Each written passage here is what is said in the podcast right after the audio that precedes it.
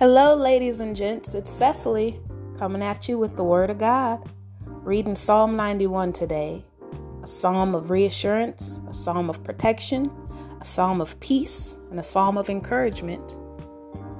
Psalm 91 He that dwells in the secret place of the Most High shall abide under the shadow of the Almighty.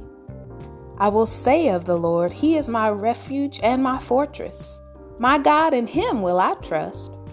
Surely He shall deliver thee from the snare of the fowler and from the noisome pestilence. He shall cover thee with His feathers, and under His wings shalt thou trust. His truth shall be thy shield and buckler. Thou shalt not be afraid for the terror by night, nor for the arrow that flies by day, nor for the pestilence that walks in darkness, nor for the destruction that wastes at noonday.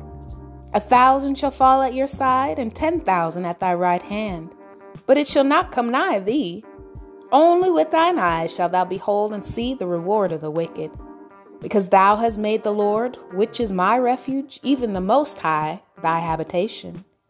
There shall no evil befall thee, neither shall any plague come nigh thy dwelling.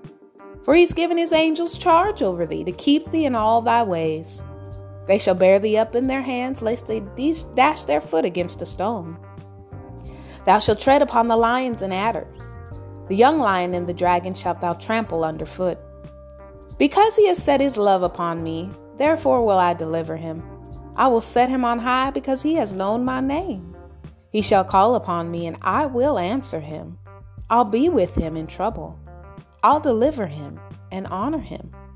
With long life, will I satisfy him and show him my salvation. Amen. Be encouraged.